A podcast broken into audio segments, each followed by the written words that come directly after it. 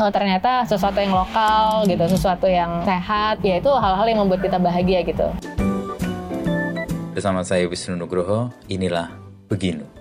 Bukan begini, bukan begitu. Halo pendengar setia Beginu, selamat datang di episode terbaru persembahan Kompas dot com dan Medio Podcast Network. Di episode ini, kita akan mendengarkan kisah Bukhi Prima dalam menemukan kebahagiaan melalui gaya hidup berkelanjutan. Kapan dong saya bisa mendapatkan uangnya? Jangan terus menunda-nunda lah. Pikir dong, mana mungkin saya bisa mendapat uang asuransi secepat itu. Mereka mengawasi saya seperti elang. Tinggal Nama hadir kembali dengan kisah misteri lainnya dan suasana yang lebih mencekam. Diangkat dari cerita mistis majalah Intisari, persembahan Medio Podcast Network by K G Media, hanya di Spotify. Saat semuanya sudah terlambat.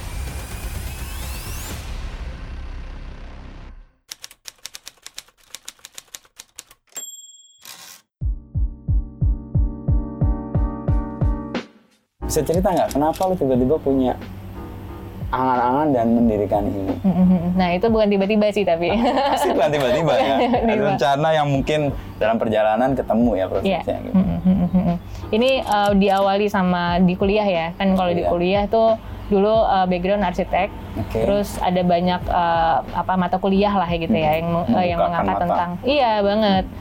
Mengangkat tentang arsitektur berkelanjutan, okay. Perilaku arsitektur hmm. gitu ya, terus psikologi arsitektur. Hmm. Nah aku suka banget tuh dengerin yang kayak gitu.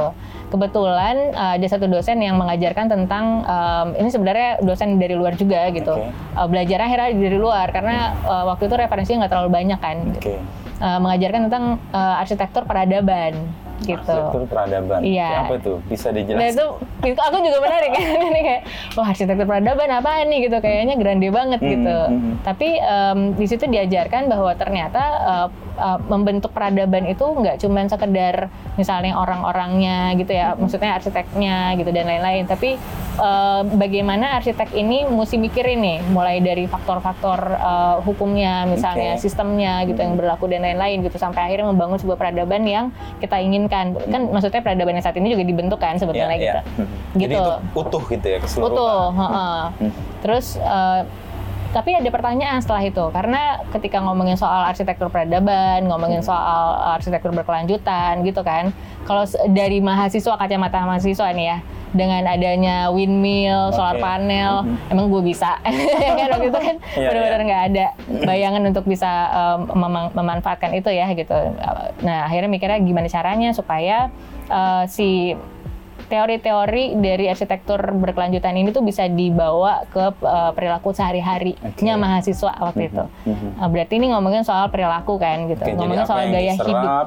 Tidak hanya di wilayah wacana tapi dipraktikkan. Dipraktekin. Okay. Kan gregetan juga dong. Ya kan? Kita ngomong tapi nggak melakukan. Iya. Okay. Solar panel, solar panel, solar panel, windmill gitu okay. kan. Tapi aduh nggak bisa gitu. Gimana caranya yang konkret gitu. Okay. Ya udah akhirnya ngulik-ngulik di gaya hidup waktu itu. Mm-hmm. Nah, dari gaya hidup mulai kepikiran uh, gaya hidupnya tapi sebenarnya kayak apa sih gitu kan. Mm-hmm. Sebenarnya mau gaya hidup yang berkelanjutan tuh kayak gimana okay. gitu pertanyaannya kan. Nah dari situ bergeser lagi ke pertanyaan, oke okay, kalau misalnya gaya hidup ini membangun sebuah peradaban, mm-hmm. gimana peradaban yang kita inginkan? Jadi okay. pertanyaan besar berikutnya adalah peradaban yang ideal itu kayak apa sih gitu. Okay. Yeah. Dan ternyata itu pertanyaan yang nggak selesai-selesai dijawab akhirnya gitu sampai hari ini. Iya betul. Mm-hmm. Dan tiap generasi kan punya jawaban atas pertanyaan punya jawaban, itu ya. Uh, uh, benar. Mm-hmm. Dan uh, pada akhirnya uh, aku suka sekali dari ada kata-kata sustainable gitu. Mm-hmm. Aku suka sekali dengan kata-kata relevan. Relevan. Relevan. Okay, yeah, yeah. Setelah dikulik-kulik pun uh, etimologinya juga relevan ini dari bahasa uh, Latin uh, dan Prancis kuno gitu. Ada bahasanya ditulisnya enlightenment, mm-hmm. enlighten mm-hmm. gitu. Jadi uh, dengan kita menjadi relevan kita justru bisa mencerahkan gitu. Okay. Kita bisa ada lagi di situ dibilangnya rising up gitu. Mm-hmm. Terus assist. Assist kan okay. berarti mendampingi gitu kan. Berarti kita ada peran untuk mendampingi gitu, untuk mengangkat gitu loh peradaban itu supaya bisa lebih mungkin uh, berguna buat orang buat uh, orang-orangnya, buat masyarakatnya kayak gitu. Mm-hmm. Nah, kata-kata itu benar-benar kayak berasa, oh iya ya sebenarnya yang penting relevan gitu. Belum tentu okay. sustainable uh, itu bahas. Relevan. Nah, sustainable itu relevan. Bisa jadi tiap orang untuk di desa misalnya gitu ya, nggak usah ngomongin sustainable aja, mereka juga udah relevan kan. Seperti itu kan. Iya. Okay. Uh, yeah. Jadi lebih ke oke okay, yang penting berarti uh, apa peradaban yang relevan diharapkan yang adalah yang relevan gitu. Terus menerjemahkan kemudian kan Bukhi kan punya perjalanan waktu mm-hmm. yang kemudian menemukan bahwa peradaban yang harus dibangun adalah peradaban yang relevan. Mm-hmm. Lalu membentuk kelontong ini mm-hmm. dan tinggal di sini yeah. itu gimana okay. titik temunya tuh? Nah. Jadi setelah tahu, oke okay, berarti yang harus dicari atau yang goalnya adalah kita harus melakukan sesuatu yang relevan kan gitu. Okay. Nah itu juga sebenarnya uh, ketemu relevan itu pun juga melalui riset-riset, proses, ya, proses riset. riset. Nah uh, dua ribu empat belas, dua ribu tiga belas, dua ribu empat belas okay. itu mulai uh, ngumpulin teman-teman untuk riset bareng yuk. Sebenarnya lebih ke bantu gue dong untuk jawab pertanyaan gue. Jadi gitu. Lo di, di, apa, dihinggapi banyak pertanyaan. Iya. Lalu tapi kalau na- kalau sendiri nggak nggak bisa, nggak sanggup. Okay. Akhirnya uh, ngeracunin teman-teman untuk akhirnya kita cari tahu bareng yuk kayak gitu. Jadi gelisahnya dibagi lah. Gelisahnya dibagi. Oke. Okay. Nah waktu itu ada namanya Our Roots Institute. Our Roots Institute. Nah aku membuat nama Our Roots. Our Roots. Our Roots. Oh Our Roots. Uh, ya okay, jadi akar kita, okay, okay, Institut yeah. akar kita. Hmm. Sebenarnya uh, kalau diterjemahkan bahasa Indonesia jadi uh, Institut Akar Nusantara gitu sebenarnya. Ah, pengennya yeah. uh, pakai apa waktu itu karena ada donasi dari luar. Jadi oh. aku pakai nama bahasa uh, luar. Supaya bisa gitu. dipahami mereka. Supaya bisa dipahami mereka juga gitu. Our Roots Institute. Our okay. Roots Institute. Nah, tapi kemudian um, ya dari situlah akhirnya kita mulai uh, pendanaan-pendanaan di Our Roots Institute itu mulai uh, menggali soal uh, orang-orangnya, misalnya tokoh-tokoh yang menjalankan gaya hidup yang uh, berkelanjutan atau yang kita bilang relevan, relevan tadi, tadi gitu. Soalnya waktu itu kan yang masih kedengeran cuman yang berkelanjutan ya, hmm. yang relevan tuh yang kayak apa tuh nggak ada definisinya tuh gitu. Nah, jadi kita mencari tahu. Tapi apa nih um, apa ya uh, indikatornya atau hmm. frameworknya tuh mau dibilang berkelanjutan atau relevan itu kayak apa sih gitu? Kayak ada parameternya. Parameternya kan? Gitu. Nah akhirnya mikirnya oh ya udah uh, cari orang-orang yang kayaknya bahagia aja hidupnya gitu. Oh, soalnya kalau udah bahagia kan suka kelar ya kayaknya ya, gitu ya. Yang cari yang bahagia gitu. Nah jadi orang uh, tempat-tempat misalnya desa, desa-desa yang orang-orangnya bahagia, bahagia gitu. Apa parameternya? Apa mm-hmm. penyebabnya? Penyebabnya atau apa? Apa yang membuat mereka bisa seperti itu? Bener. Gitu. Terus orang tokoh-tokoh misalnya kenapa sih ini orang ketawa mulu gitu? Hmm. Kok bisa senyumnya selebar itu misalnya gitu? Itu juga uh, menarik tuh akhirnya, okay. menarik. Uh, menarik uh, ku untuk ketemu dan datang gitu. Nah dari situ baru ketahuan kalau uh, yang membuka ku adalah waktu ke Bali gitu. Ke ketemu Bali. Uh, uh, ketemu kan Trihita Karana ya. Ternyata Trihita, Trihita Karana ya. Itu dijalankan sekali gitu ya uh, hubungan. Jadi tiga ini hubungan kan Trihita uh, Karana. Trihita Karana ini kan uh, adalah falsafah Bali yang uh, apa namanya uh, penyebab Uh, utama kebahagiaan, okay. nah, gitu. Nah itu kan uh, hubungan antara manusia dengan manusia, okay. manusia dengan uh, Tuhannya, manusia dengan lingkungannya, Lingkungan. gitu. Nah itu kan sesuatu yang sebetulnya mungkin nenek moyang kita nggak cuma di Bali itu sudah melakukan gitu, mm-hmm. tapi dibuat sebuah filosofi seperti itu kan rasanya udah oh ini nih gitu rasanya gitu. Nah akhirnya mulai tuh uh, ketemu. Oke okay, berarti orang-orang yang bahagia nih gitu. Mm-hmm. Kita orang yang menjalankan tiga. Mm-mm. tiga apa tiga norma itulah tiga ya. norma itu uh-uh.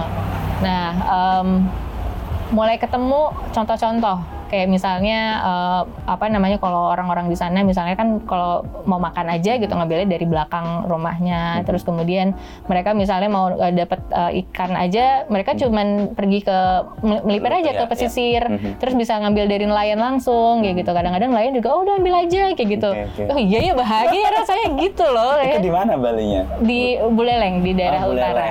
I see. Hmm. Yeah, yeah. Dulu di rumah Intaran namanya. Oke. Okay, gitu. okay. yeah, yeah. Nah itu Nah, di, di daerah sana terus mulai mulai mempelajari karena di sana itu sebetulnya um, apa ya firma arsitektur tapi berarsitekturnya itu paling cuma sepuluh persen aja, sisanya, sisanya menjalani gaya ya. hidup yang uh, oh. mende- merdesa misalnya gitu okay, ya okay, gitu.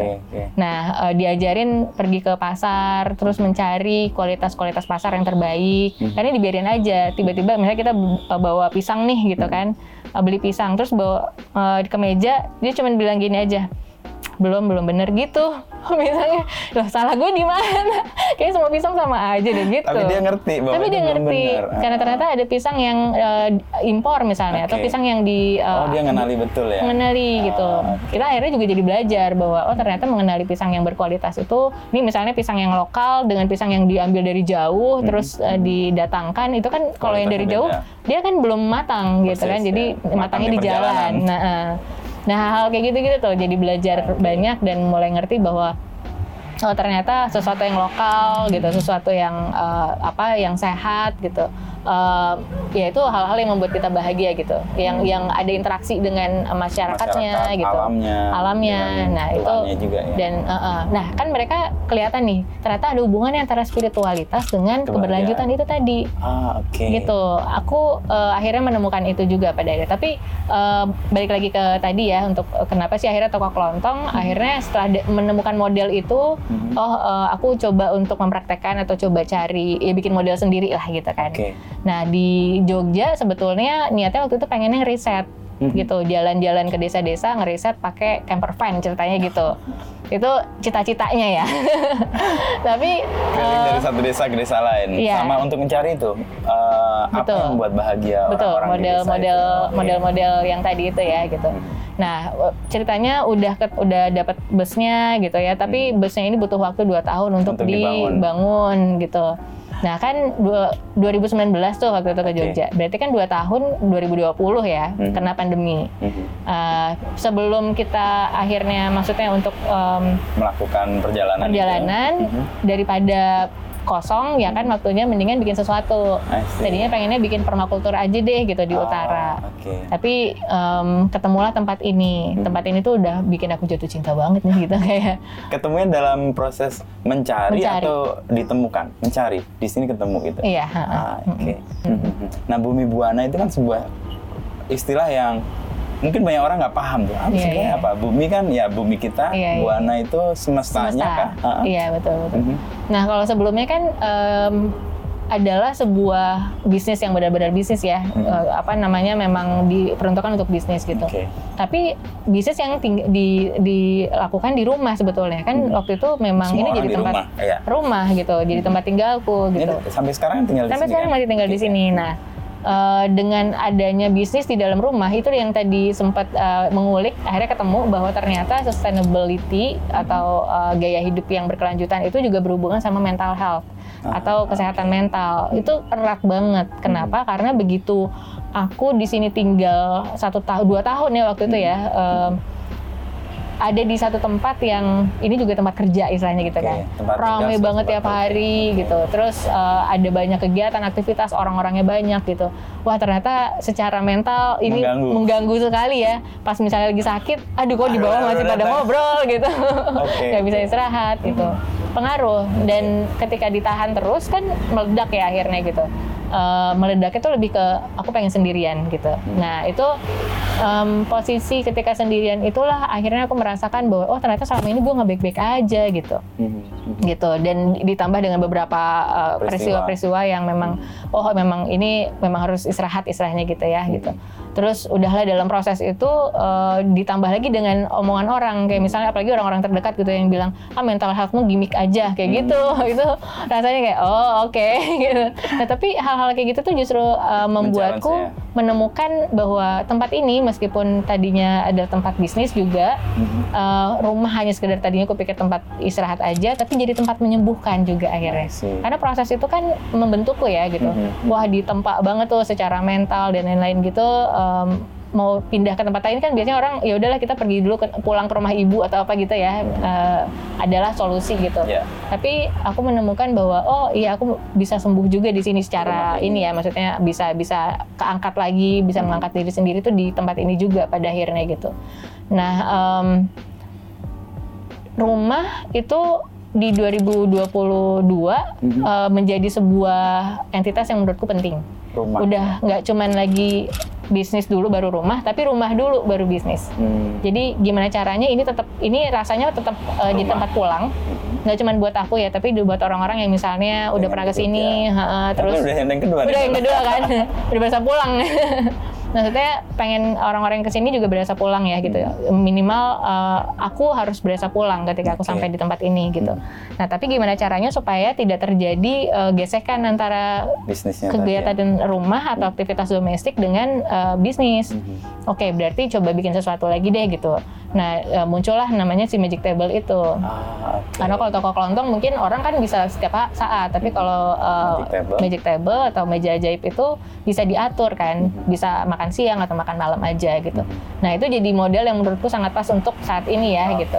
Mm-hmm. Jadi apakah saat ke depan akan pas lagi belum tentu juga ya? Belum tentu. Karena nanti apakah relevan ya? Atau enggak kan lihat lagi nih iya, kebutuhannya. Perkembangannya. Uh-uh. Okay. Uh-uh. Jadi kan Booking nyebut bahwa rumah juga tempat untuk menyembuhkan ya. Uh-uh. Pernah ada pengalaman bahwa rumah itu menjadi tempat yang menyakitkan juga? Oh iya, hmm. iya. Mungkin. Um, Mungkin nggak semua orang, okay. tapi uh, aku pribadi adalah orang yang mengalami bahwa di rumah itu bisa jadi tempat yang nggak aman, gitu. Nggak hmm. uh, aman terhadap apa, gitu. Misalnya kalau aku uh, melahir di keluarga yang um, banyak konfliknya, gitu. Maksudnya, okay. uh, oh terjadi pertengkaran tiap hari yang bisa aku lihat dan ternyata, oh ini nggak menyenangkan buat aku, gitu. Rumah tuh jadi pulang ke rumah deg-degan kalau okay, dari sekolah tuh. Ya, ini di rumah ya. Lagi pada berantem nggak ya? Kayak gitu rasanya. Okay, yeah, yeah. Nah, um, baru bisa merasakan pulang adalah ketika um, di desa. Di desa, uh-uh. seperti yang di Buleleng tadi itu. Iya, salah satunya ah, ya. Salah. Tapi ketika semua desa ternyata sama rasanya. Sama, ya? Karena ketika kita pulang ke rumah orang yang bahkan bukan kerabat kita gitu. Nah, ya sebenarnya saya juga punya kerabat di desa dan hmm. itu juga rasanya pulang juga. Dan ketika kita pulang ke rumah orang mereka. Yang sebetulnya kita nggak tinggal di situ gitu. Tapi rasanya disambut dengan sangat baik, berasa kayak anak sendiri okay. gitu. Wanginya si tungku gitu. Itu, itu rasanya oh kayak gini rasa pulang. Nah hmm. itu perasaan pulang itu tuh kusimpen uh, sampai akhirnya aku bisa membuat sesuatu yang juga rasanya seperti itu. Dan gitu, di sini ini coba dihadirkan. Coba dihadirkan perasaan. Tahu nggak kenapa orang pengen uh, merasa langsung berasa di rumah kalau di sini? Kenapa kenapa? Dapurmu.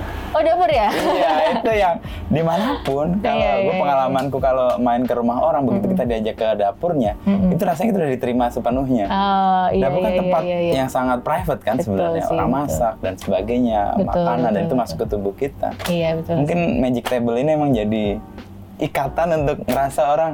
Gue pengen datang ke situ lagi deh. Iya, iya, iya, betul. Gue cerita sambil merinding. Karena gue datang pertama, lo kan bikin yang jagung dari pati ya teman. Oh itu, iya, ya. Yang waktu itu dari pati. Kita, sama iya, iya, iya. Gitu, oh pas dan, banget pas lagi ada itu, sekarang udah nggak ada tuh jagung. Musiman loh. Salah satu itu.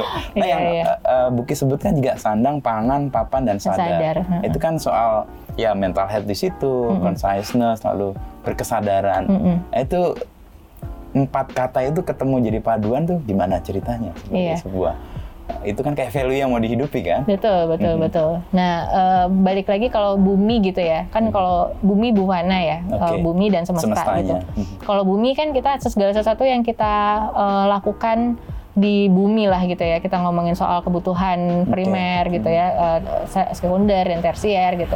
Ya kita pasti butuh makan, kita butuh untuk punya uh, sandang. sandang gitu, dan butuh untuk tempat tinggal hmm. gitu kan. Itu kayak udah semua semua orang dari zaman dari S D juga kita udah diajarkan seperti itu yeah. ya gitu. Mm-hmm. Sampai akhirnya um, ini pencarian juga bareng-bareng waktu itu sama teman-teman di Jakarta gitu.